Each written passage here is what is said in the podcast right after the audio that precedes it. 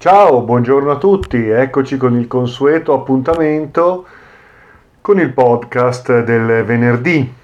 Faccio la diretta Facebook sulla pagina Carlo Dorofatti Academiacos e registro il podcast che verrà co- poi archiviato nel sito dedicato alla raccolta dei vari podcast, durante i quali eh, vedo di rispondere alle vostre domande o perlomeno fare delle riflessioni insieme. Io non pretendo di rispondere quanto piuttosto di prendere spunto dalle vostre domande. Potete mandarmi le vostre domande, le vostre proposte di argomento, temi che avete piacere trattare insieme a me, scrivendomi all'email info-carlodorofatti.com. E allora vediamo le domande che mi avete mandato, sempre molto numerose, quindi non so se riesco a rispondere a tutti, però prometto che prima o poi rispondo a tutti, quindi piano piano, di puntata in puntata, eh, riesco sicuramente a dare soddisfazione a tutti voi che mi scrivete. Allora, vediamo un po'. Una prima domanda è questa. Eh, ho visto diversi tuoi video, bla bla bla.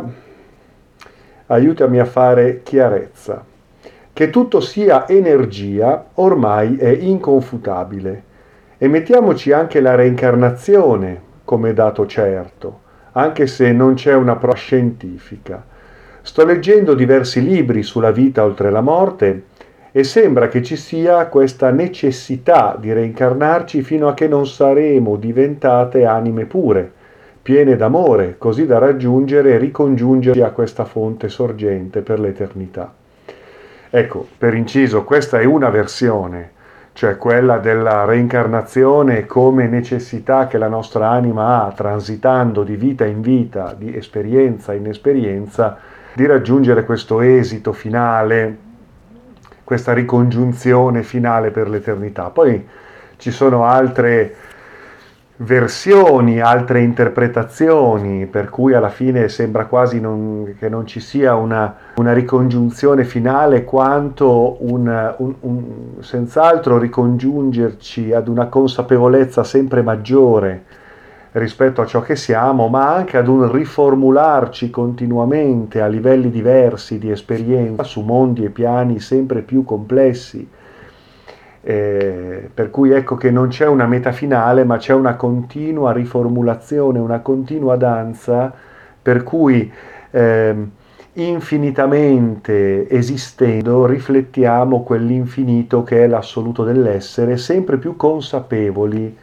di essere quello, di essere quella coscienza assoluta, quell'essere assoluto che tuttavia si riformula in continue possibili manifestazioni come in una eterna danza sempre evolutiva.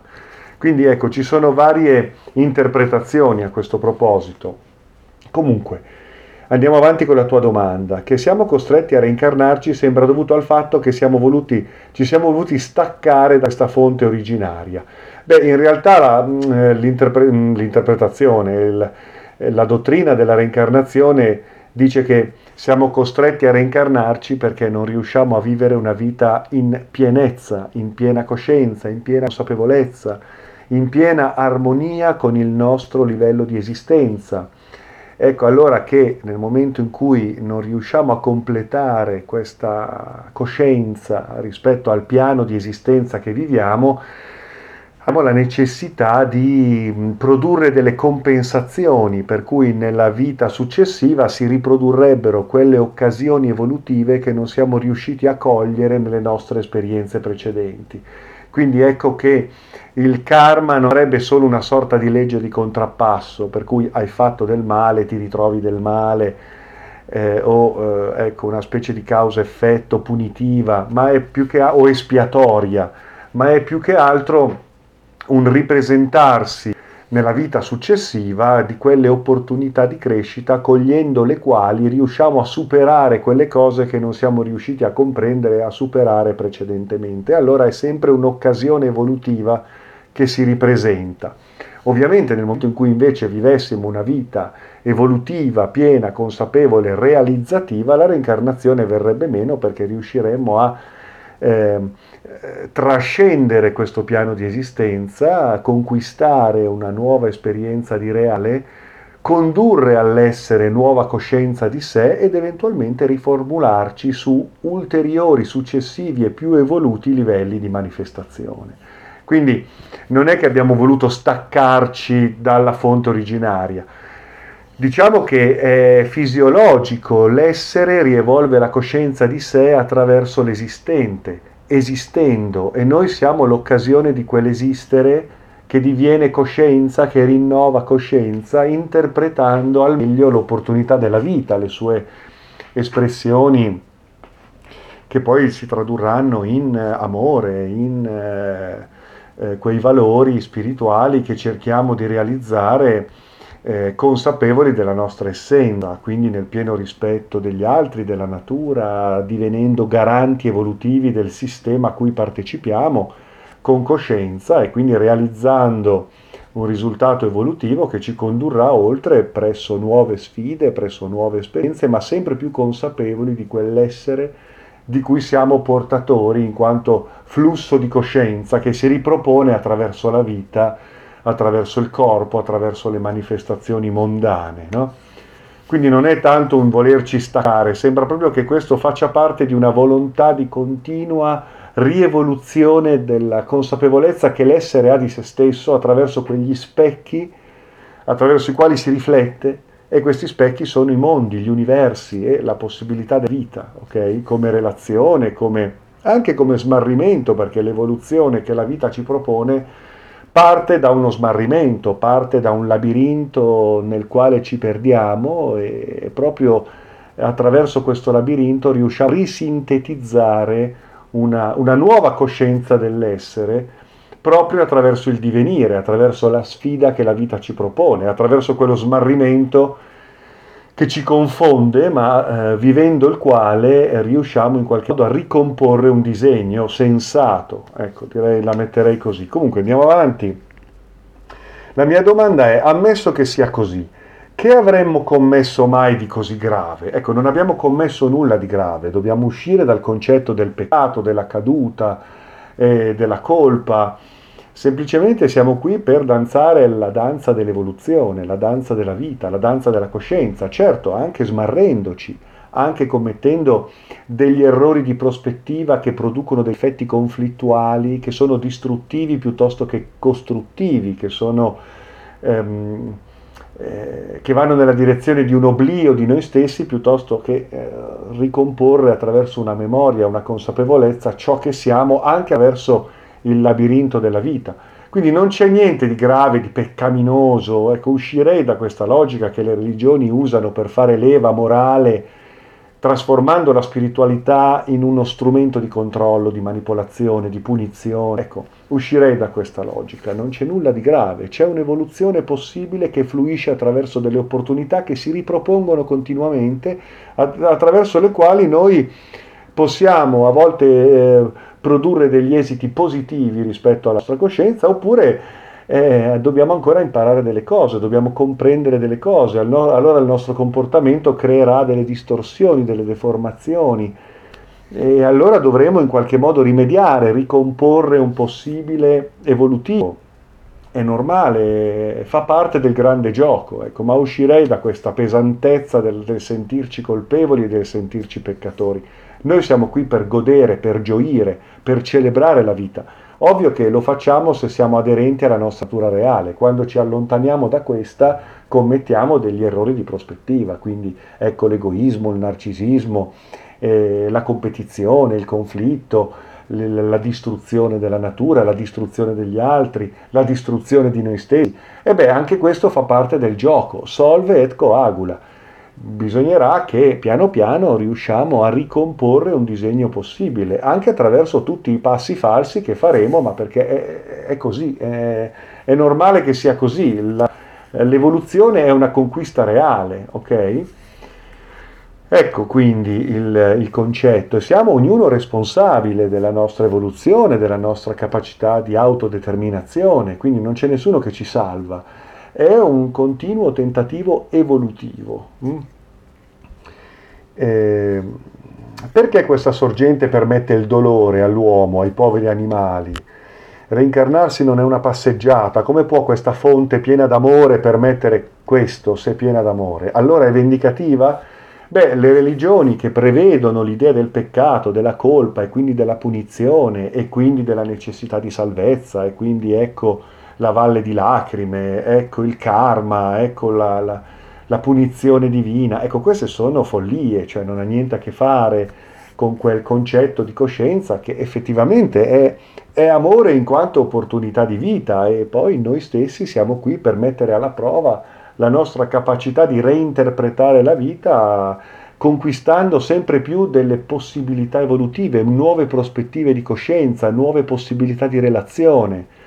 Quindi eh, certo che quelle religioni fanno capo ad un Dio vendicativo che poi descrivono come il Dio buono, ma in realtà se leggiamo anche i testi, se leggiamo la Bibbia, che è il libro fantasy gotico più tragico, drammatico, splatter che ci possa essere, eh, vediamo protagonista un Dio irascibile, vendicativo, eh, crudele, insomma ben lontano da quello che può essere invece il concetto di quell'intelligenza universale, cosmica, che è coscienza, che è amore, ma questo dipende da noi poi reinterpretare questi valori a, attraverso la nostra capacità di intelligere, di di riscoprire delle cose, anche di riscattarci dai nostri errori di prospettiva. Però certo le religioni che descrivono l'essere umano come il peccatore, ecco che sono le religioni di quel Dio che veramente è crudele vendicativo, che poi diventa tale, si crea un'entità che è così e che si alimenta del nostro dolore, dei nostri tormenti e crea sedi di potere sfruttatrici, manipolatorie, privilegiate, avide, arroganti, distruttive, che, che, che, mantengono un sistema che andrà a consumo, che andrà ad annichilirsi in un aborto evolutivo. Questo fanno le religioni e quelle sedi di potere che utilizzano la religione come sistema di potere, di controllo, di guerra, di manipolazione, di ricatto.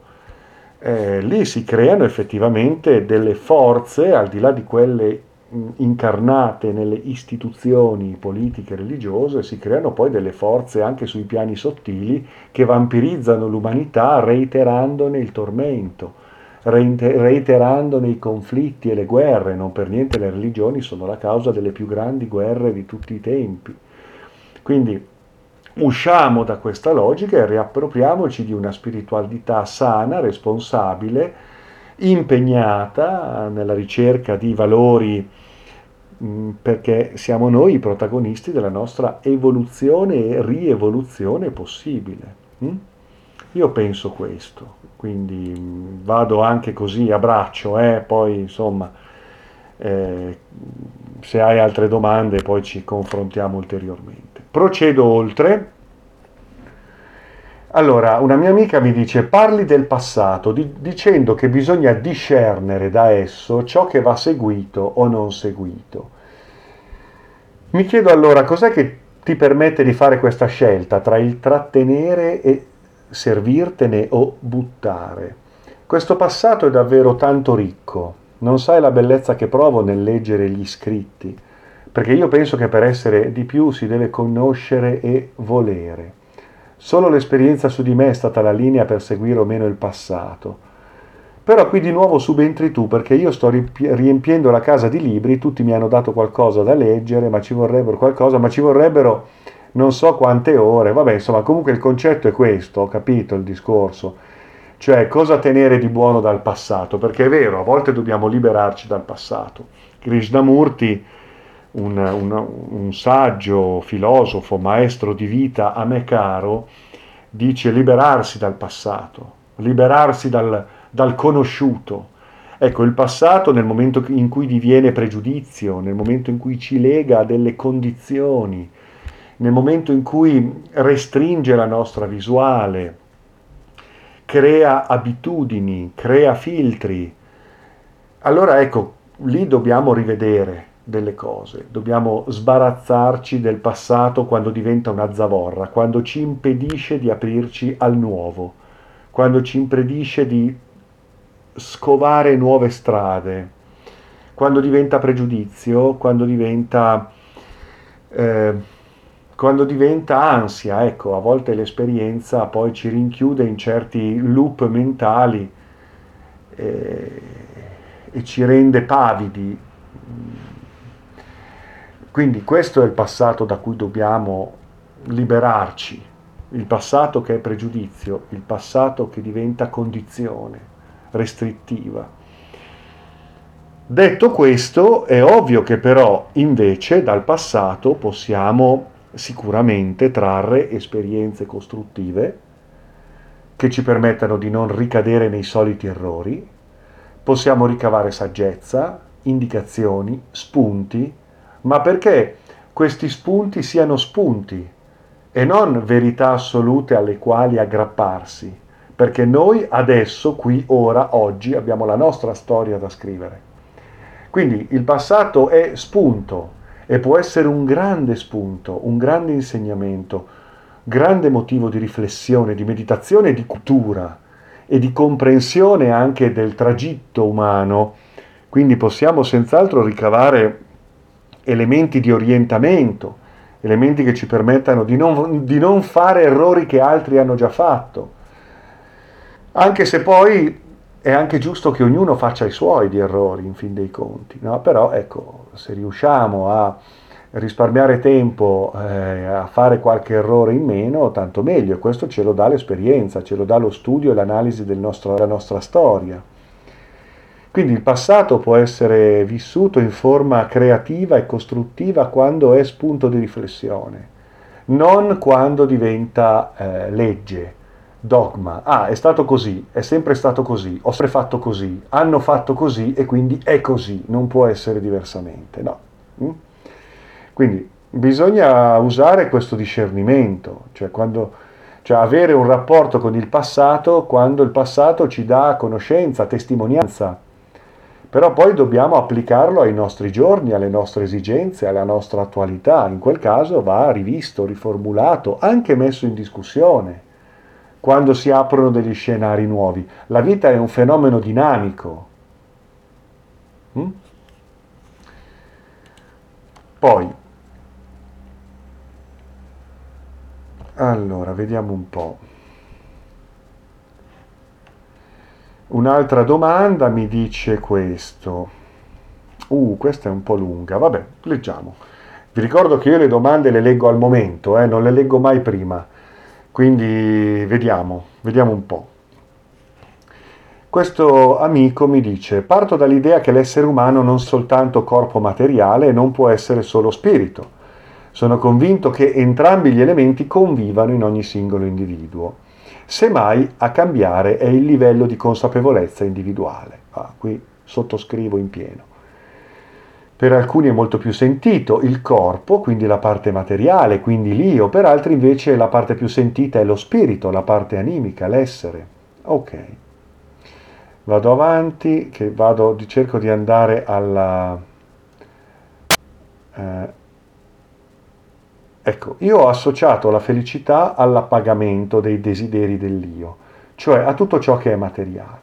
L'io si identifica in un corpo e appagare i desideri genera quella sensazione che noi tutti identifichiamo come felicità. Mi sono poi domandato cosa accade se appago i desideri della parte spirituale ed è comparso l'aggettivo serenità. Mi piace molto questo approccio. Posso dirmi felice quando mi gusto un tramonto?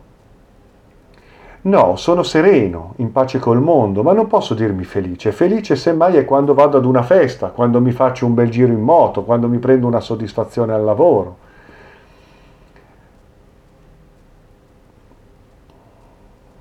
La felicità, bella questa riflessione tra felicità e serenità. Mm? Bello, mi piace molto. D'altronde la felicità si costruisce giorno dopo giorno. La gioia e la serenità sono più degli stati degli stati dell'essere.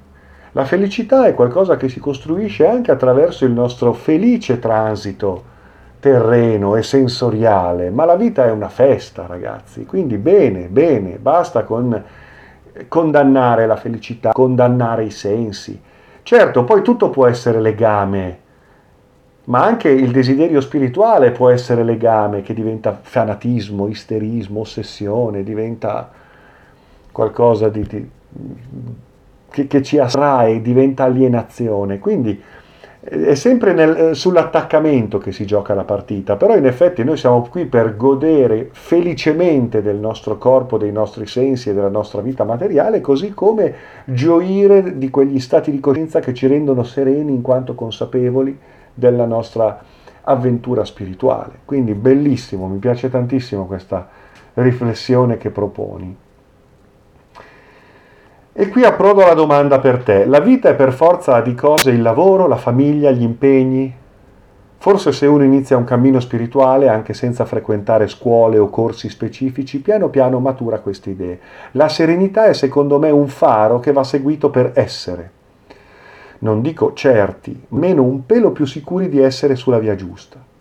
Ma la solitudine che sento dentro quando non vengo minimamente seguito, compreso, a volte manco ascoltato dalle persone che più mi sono vicine, a cosa è dovuta? È forse ancora quella piccola parte di io che continua a gridare Ehi, sono qui, ci sono ancora e non ti mollo? È forse paura di sbagliare tutto, visto che la stragrande maggioranza degli altri vanno in direzione diversa alla mia? Anche te hai provato una sensazione di solitudine durante il tuo cammino? Normale o sto sbagliando qualcosa? Beh, caro amico, benvenuto. È normale. Quindi, tranquillo, è normale. La spiritualità è un'esperienza straordinaria e quindi dobbiamo fare i conti con eh, una certa sensazione di solitudine. È una certa sensazione di non essere compresi una certa sensazione di alienazione, ma eh, eh, è così, è così. E, ehm, e, direi che questo è un buon segno, anzi tu mi dici sto sbagliando qualcosa, no, secondo me stai proprio facendo giusto, cioè questa sensazione di solitudine giusta, sublime, che poi ci porterà ulteriori sensazioni, ad ulteriori lidi, però è un passaggio obbligato, secondo me, è quasi un passaggio obbligato, non voglio dare assolutismi, però questa, questa sensazione di solitudine fa proprio parte del cammino. È una fase, un momento fisiologico, è introspezione, è riflessione, è necessità di meditazione, è discernimento, è astrazione, è un prendere le distanze. Prendere le distanze vuol dire che ti astrai, ti estrai emergi da una situazione comune di massa, per poi ritrovarti magari con chi come te porta avanti un certo tipo di cammino, si fa certe domande, allora lì poi ci sarà una seconda fase, quella dell'incontro, del confronto, dello scambio con chi come te eh, ha vissuto quella sensazione di solitudine, si pone certe domande e prima o poi sincronicamente avviene questo incontro tra anime. E allora lì dobbiamo riuscire a ritrovare la bellezza dell'incontro, ritrovare la bellezza nell'altro, eh, ritrovare la bellezza della relazione, perché a volte quando superiamo il disagio della solitudine ci abituiamo alla solitudine, perché diventa una dimensione che ci dà conforto, perché ci dà la sensazione di quella straordinarietà spirituale che ci apre dei nuovi orizzonti che altri non vedono. Però non dobbiamo poi aggrapparci troppo a questa sensazione che da prima viviamo con disagio, poi addirittura viviamo quasi con un senso di elite, di superiorità. Non dobbiamo cadere in quell'errore lì, perché poi diventa arroganza spirituale, snobberia spirituale. Dobbiamo invece, una volta che abbiamo metabolizzato, elaborato la solitudine, renderci conto che tuttavia ecco che la vita ci metterà nelle condizioni di creare le condizioni di nuovi incontri con persone e situazioni in sintonia con il nostro intento, con la nostra sensibilità.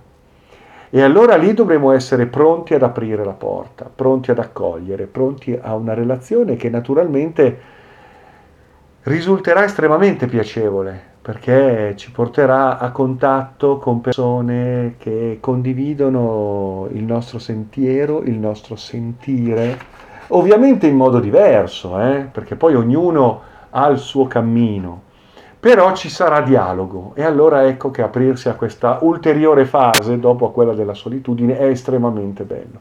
Ma secondo me la fase della solitudine fa un po' parte del gioco della, della via, del cammino. Ok? Bene, eh, ancora una domanda. Buongiorno Carlo, in meditazione mi è arrivata la parola Shambhala. Lì c'era come un luogo incantato. Di nuovo ho visto un simbolo e tanti animali e esseri. Ho provato a cercare tra i post, podcast ma non ho trovato ancora nulla. Beh, Shambhala, Shambhala, beh sicuramente se vai su internet trovi tante cose su Shambhala, Shambhala può essere tante cose. C'è anche una scuola di buddismo esoterico che si chiama Shambhala. C'è eh, il mito di Shambhala, ovvero la capitale spirituale fondata milioni di anni fa da esseri straordinari che approdarono a questo pianeta e si dice che nel deserto dei Gobi abbiano fondato questa città straordinaria, questa città spirituale, questa colonia che si chiama Shambhala. Per altri ancora, in seguito a determinate vicissitudini, ecco, um, Shambhala sarebbe la capitale di Agarti o Agartha o di quella realtà spirituale che eh, si collocherebbe eh, in terra cava, cioè secondo alcune teorie all'interno del nostro pianeta, per alcuni a livello proprio fisico, per altri a livello più metafisico, eh, si formerebbero dei mondi, si sono formati dei mondi, delle dimensioni esistenziali, spirituali molto evolute, quindi all'interno del pianeta, ed ecco che Agartha o Agarti sarebbe questa particolare dimensione intraterrestre eh, che sarebbe abitata da esseri particolarmente evoluti e sarebbe la sede anche della grande fratellanza bianca, del consiglio dei maestri e, e Shambhala sarebbe la capitale di, questo, di questa particolare dimensione spirituale intraterrestre. Shambhala è un mito, Shambhala è un simbolo, Shambhala è una dottrina spirituale nel buddismo. Eh, Shambhala è un po' come il Graal, cioè fa parte di quelle icone spirituali che rappresentano la civiltà ideale, l'essere umano ideale, nelle sue espressioni esistenziali e spirituali più evolute, più alte. Eh, quindi ecco, è questo di cui parliamo. È vero che per molte scuole, per molte correnti di pensiero, Shambhala viene raggiunta attraverso il sogno, attraverso esplorazioni che hanno a che fare con il viaggio ultracorporeo, con esperienze oniriche, con esperienze sciamaniche, oppure attraverso il conseguimento di eh, stati di coscienza particolarmente evoluti che ci connettono alla dimensione spirituale di Shambhala o anche Shangri-La è un altro termine più o meno sinonimo di Shambhala. E Shambhala è dentro di noi, è dentro di noi, è quella dimensione spirituale straordinaria, sacra, divina, essenziale, che, che ci pervade, che fluisce in noi come coscienza eh, del possibile. Eh, oggi ottenebrata dalla nostra ignoranza, dall'ignoranza che abbiamo di noi stessi. E quindi ecco che eh, dobbiamo raggiungere Shambhala, riconquistare Shambhala, così come riconquistare il Graal. È lo stesso straordinario mito, è il viaggio straordinario verso la conoscenza, verso la verità, verso la giustizia, verso la libertà, verso l'evoluzione, verso quell'autenticità che ci contraddistingue come esseri multidimensionali, spirituali, divini. Ecco, Shambhala è dentro di noi, il cammino verso questa meta straordinaria di consapevolezza è il cammino verso Shambhala. Verso Gerusalemme, si direbbe, no? nella cristianità, nel, nei miti della cristianità, ecco questo Shambhala sarebbe un po', eh, un po come la Gerusalemme, no? quella Gerusalemme interiore, quella Gerusalemme che è la città sacra, la città di Dio. E Shambhala è un po' la, la, la, controparte orientale di questa Gerusalemme, ecco, no? Quindi ecco, aprirsi a queste dimensioni ci riporta forse a una memoria di ciò che fu, a un'età dell'oro, oppure semplicemente prefigura quelle mete metafisiche che corrispondono alla nostra consapevolezza e coscienza ideale. Mettiamoci in viaggio Shambhala, verso Shambhala, no? lungo la via di Shambhala, considerando che non è una metafisica terrestre o intraterrestre che sia, ma piuttosto questa idea del dentro è piuttosto non tanto un dentro il pianeta Terra, ma è un dentro di noi. Poi se a tutto questo coincidessero anche eventuali luoghi fisici, dimensioni, ci può stare, ci può stare, però ecco, è dentro di noi che dobbiamo scavare per... Uh, raggiungere questa meta spirituale straordinaria che in molti miti viene definita come Shambhala. Bene, con questo io vi ringrazio, chiudiamo la puntata di oggi, eh, vi do appuntamento, allora domani a Terni c'è una giornata di meditazione, stile di vita, alimentazione con il dottor Massimo Formica, direttore scientifico della, della rivista Medicoscienza, nonché neurologo eh, psicoterapeuta, persona di grande, di grande scienza. E con lui condivido la conduzione di una giornata full immersion qui a Terni. Poi vi ricordo che al venerdì sera a Terni ripartono i gruppi di meditazione. A Napoli sarò domenica 26 gennaio con una giornata dedicata alla meditazione e alla medianità come esperienza di riconnessione con il proprio sé superiore. Vi ricordo che poi a Brescia il 9 febbraio, domenica 9 febbraio a Brescia terrò una giornata dedicata alla morte e all'accompagnamento alla morte, da un punto di vista ovviamente spirituale ed esoterico. E, um, sul sito carlodorofatti.com trovate tutte le informazioni, il calendario, i corsi online e quant'altro faccio per, per condividere la mia esperienza felicemente con tutti voi. Altrimenti ci sentiamo alla prossima puntata del podcast, scrivetemi info-carlodorofatti.com. Grazie a tutti, buona giornata. Ciao.